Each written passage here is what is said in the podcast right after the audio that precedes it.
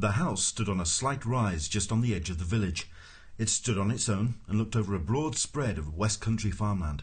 Not a remarkable house by any means. It was about thirty years old, squattish, squarish, made of brick, and had four windows set in the front of a size and proportion which more or less exactly failed to please the eye. The only person for whom the house was in any way special was Arthur Dent, and that was only because it happened to be the one he lived in. He had lived in it for about three years, ever since he had moved out of London because it made him nervous and irritable. He was about thirty as well, dark haired, and never quite at ease with himself. The thing that used to worry him most was the fact that people always used to ask him what he was looking so worried about. He worked in local radio, which he always used to tell his friends was a lot more interesting than they probably thought. It was, too. Most of his friends worked in advertising. It hadn't properly registered with Arthur that the council wanted to knock down his house and build a bypass instead. At eight o'clock on Thursday morning, Arthur didn't feel very good.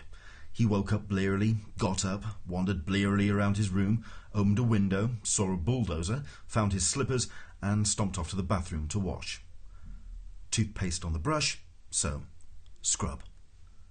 Shaving mirror, pointing at the ceiling. He adjusted it. For a moment, it reflected a second bulldozer through the bathroom window. Properly adjusted, it reflected Arthur Dent's bristles. He shaved them off, washed, dried, and stomped off to the kitchen to find something pleasant to put in his mouth. Kettle, plug, fridge, milk, coffee. Yawn. The word bulldozer wandered through his mind for a moment in search of something to connect with. The bulldozer outside the kitchen window was quite a big one. He stared at it. Yellow, he thought, and stomped off back to his bedroom to get dressed. Passing the bathroom, he stopped to drink a large glass of water, and another. He began to suspect he was hungover. Why was he hungover? Had he been drinking the night before? He supposed he must have been. He caught a glint in the shaving mirror. Hmm. Yellow, he thought, and stomped on to the bedroom. He stood and thought. The pub, he thought. Oh dear, the pub. He vaguely remembered being angry, angry about something that seemed important. He'd been telling people about it, telling people about it at great length, he rather suspected. His clearest visual recollection was of glazed looks on other people's faces. Something about a new bypass he had just found out about. It'd been in the pipeline for months, only no one seemed to have known about it. Ridiculous! He took a swig of water. It would sort itself out, he decided. No one wanted a bypass. The council didn't have a leg to stand on. It would sort itself out. God, what a terrible hangover it earned him, though. He looked at himself in the wardrobe mirror. He stuck out his tongue. Yellow, he thought. The word yellow wandered through his mind in search of something to connect with.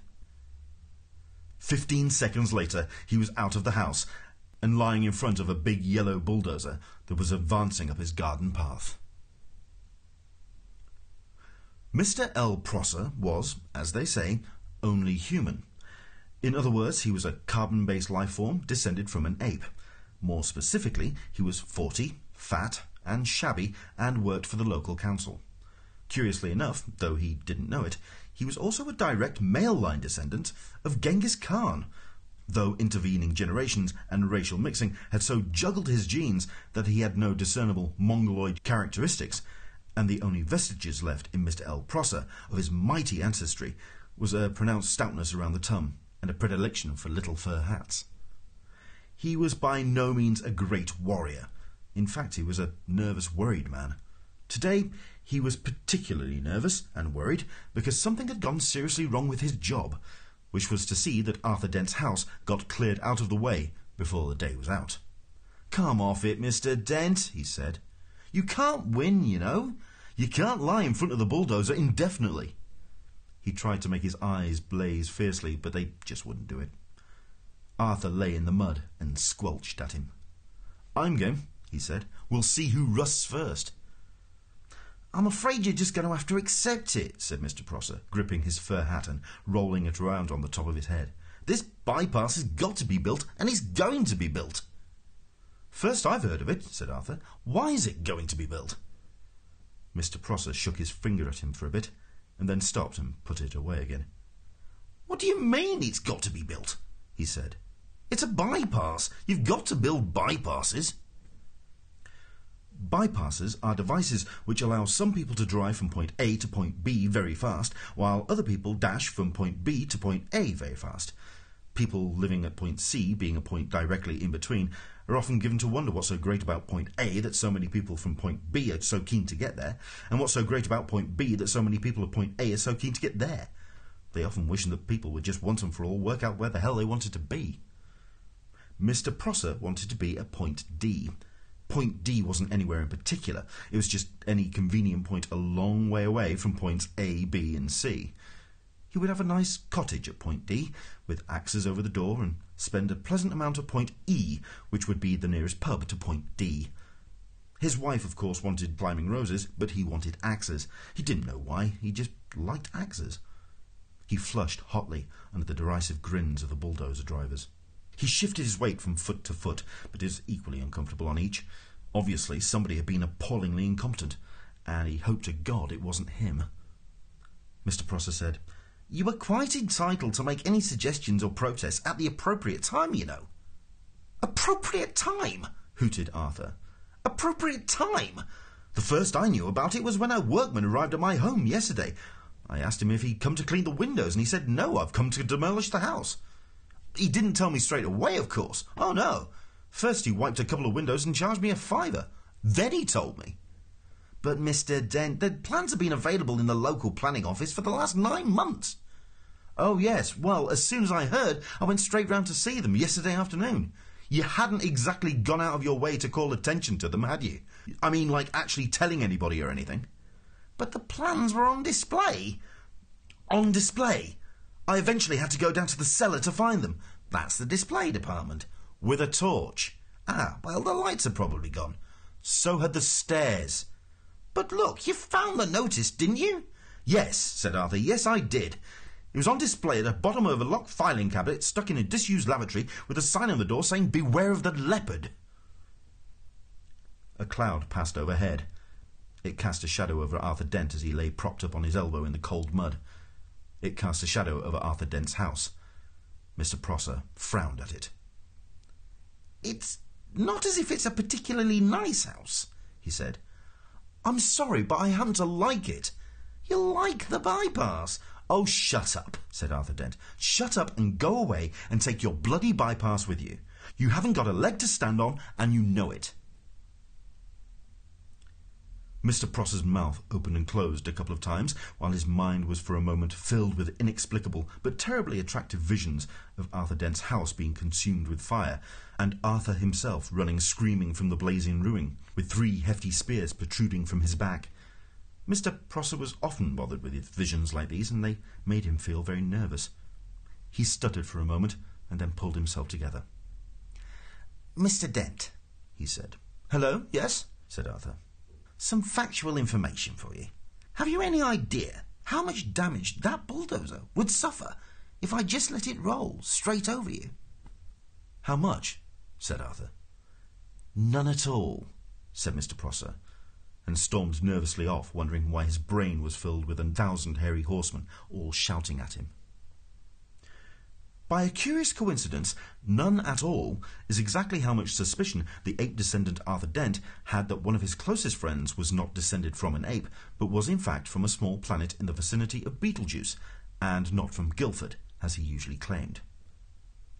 Arthur Dent had never, ever suspected this. This friend of his had first arrived on the planet some fifteen Earth years previously, and he had worked hard to blend himself into Earth society, with, it must be said, some success. For instance, he had spent those fifteen years pretending to be an out of work actor, which was plausible enough. He had made one careless blunder, though, because he had skimped a bit on his preparatory research. The information he had gathered had led him to choose the name Ford Prefect as being nicely inconspicuous. He was not conspicuously tall.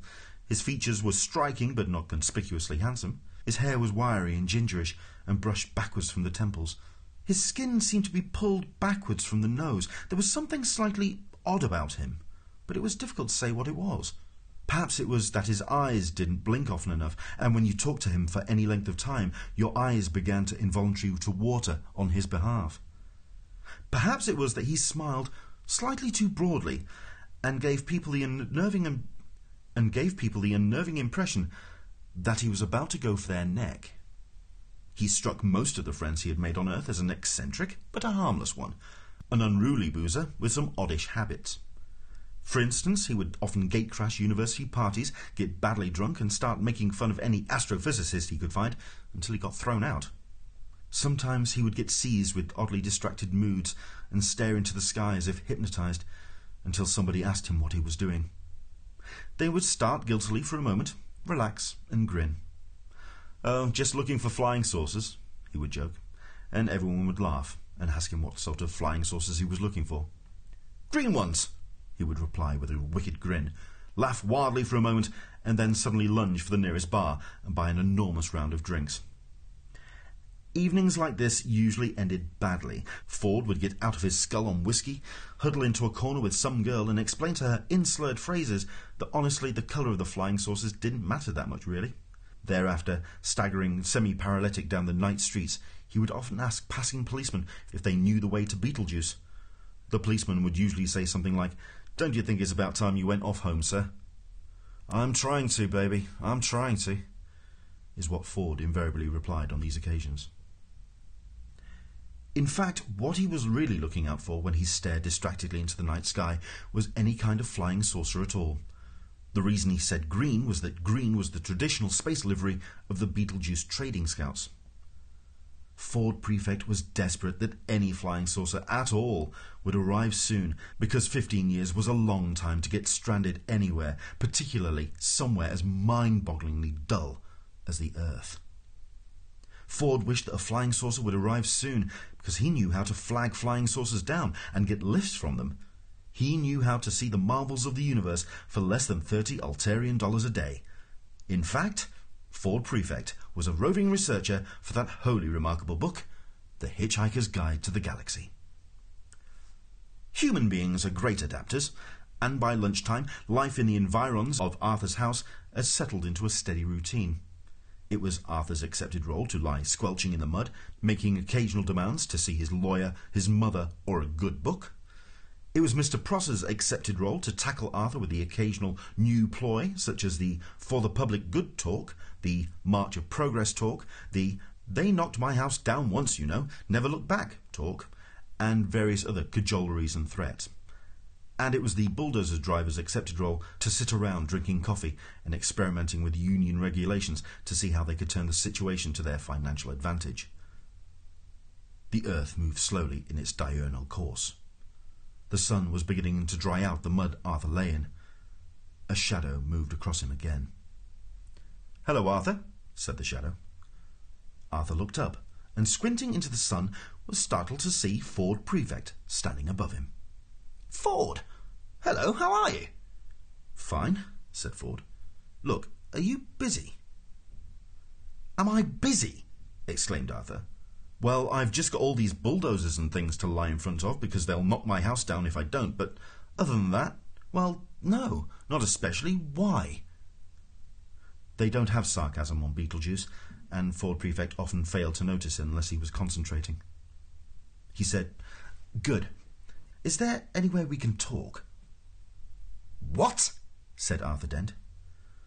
For a few seconds, Ford seemed to ignore him and stared fixedly into the sky like a rabbit trying to get run over by a car. Then suddenly he squatted down beside Arthur. We've got to talk, he said urgently. Fine, said Arthur. Talk. And drink, said Ford. It's vitally important that we talk and drink. Now. We'll go to the pub in the village. He looked into the sky again, nervous, expectant.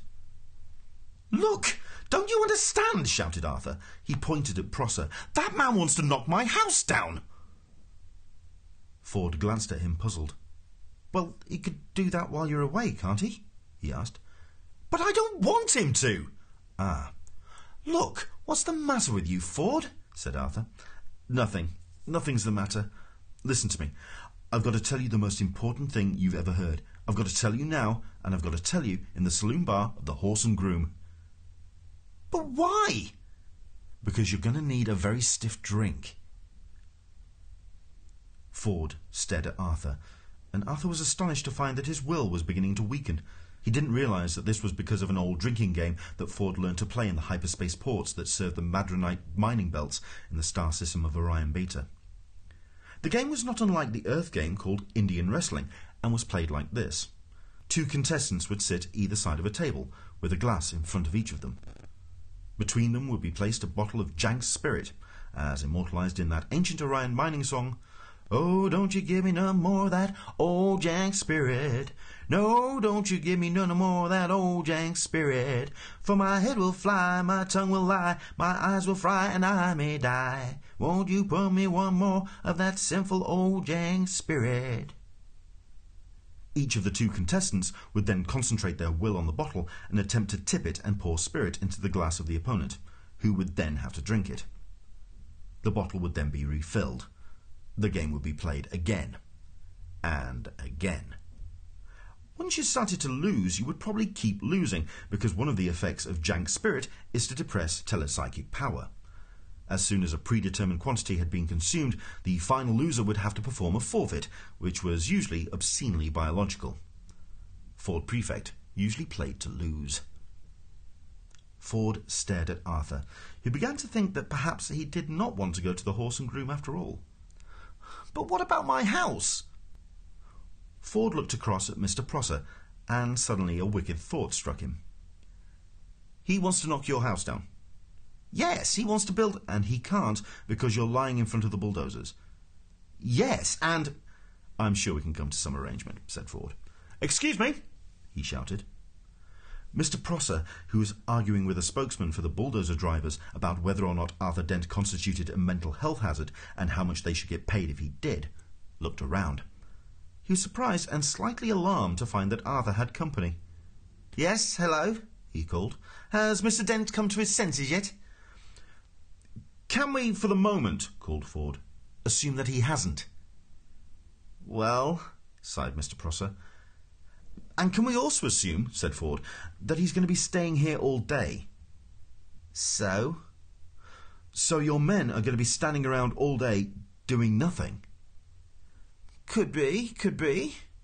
Well, if you're resigned to doing that anyway, you don't actually need him to lie here all the time, do you? What? You don't, said Ford patiently, actually need him here. Mr. Prosser thought about this. Well, no, not as such, he said. Not exactly need. Prosser was worried. He thought that one of them wasn't making a lot of sense. Ford said, So if you would just like to take it as read that he's actually here, then he and I could slip off down the pub for half an hour. How's that sound? Mr. Prosser thought it sounded perfectly potty. That sounds perfectly reasonable, he said in a reassuring tone of voice, wondering who he was trying to reassure. And if you want to pop off for a quick one yourself later on, said Ford, we can always cover up for you in return. Thank you very much, said Mr. Prosser, who no longer knew how to play this at all. Thank you very much. Yes, that's very kind. He frowned and smiled and then tried to do both at once, failed, grasped hold of his fur hat, and rolled it fitfully around the top of his head. He could only assume he had just won? So, continued Ford Prefect, if you would just like to come over here and lie down. What? said Mr. Prosser. Ah, I'm sorry, said Ford. Perhaps I haven't made myself fully clear. Somebody's got to lie in the bulldozers, haven't they? Or, uh, or there won't be anything to stop them driving into Mr. Dent's house, will there? What? said Mr. Prosser again. It's very simple, said Ford. My client, Mr. Dent, said he will stop lying here in the mud on the sole condition that you come over and take over from him. What are you talking about? said Arthur, but Ford nudged him with his shoe to be quiet. You want me, said Mr. Prosser, spelling out this new thought to himself, to come and lie there? Yes. In front of the bulldozer? Yes. Instead of Mr. Dent? Yes. In the mud? In as you say, the mud. As soon as Mr. Prosser realized that he was substantially the loser after all, It was as if a weight lifted off his shoulders. This was more like the world as he knew it. He sighed. In return for which you will take Mr. Dent with you down the pub? That's it, said Ford. That's it exactly. Mr. Prosser took a few nervous steps forward and stopped. Promise? Promise, said Ford. He turned to Arthur. Come on, he said to him. Get up and let the man lie down. Arthur stood up, feeling as if he was in a dream. Ford beckoned to Prosser, who sadly, awkwardly, sat down in the mud. He felt that his whole life was some kind of dream, and he sometimes wondered whose it was and whether they were enjoying it. The mud folded itself around his bottom and his arms and oozed into his shoes. Ford looked at him severely. And no sneaky knocking down Mr. Dent's house while he's away, all right? he said. The mere thought, growled Mr. Prosser, hadn't even begun to speculate, he continued, settling himself back, about the nearest possibility of crossing my mind. He saw the bulldozer drivers' union representative approaching, and he let his head sink back and close his eyes. He was trying to marshal his arguments for proving that he now did not constitute a mental health hazard himself. He was far from certain about this. His mind seemed to be full of noise, horses, smoke, and the stench of blood. This always happened when he felt miserable and put upon, and he had never been able to explain it to himself. In a high dimension of which we know nothing, the mighty Khan bellowed with rage, but Mr. Prosser only trembled slightly and whimpered. He began to feel little pricks of water behind the eyelids bureaucratic cock-ups, angry men lying in the mud, indecipherable strangers handing out inexplicable humiliations, and an unidentified army of horsemen laughing at him in his head. What a day! What a day! Ford Prefect knew that it didn't matter a pair of dingoes' kidneys whether Arthur's house got knocked down or not now. Arthur remained very worried. But can we trust him? he said.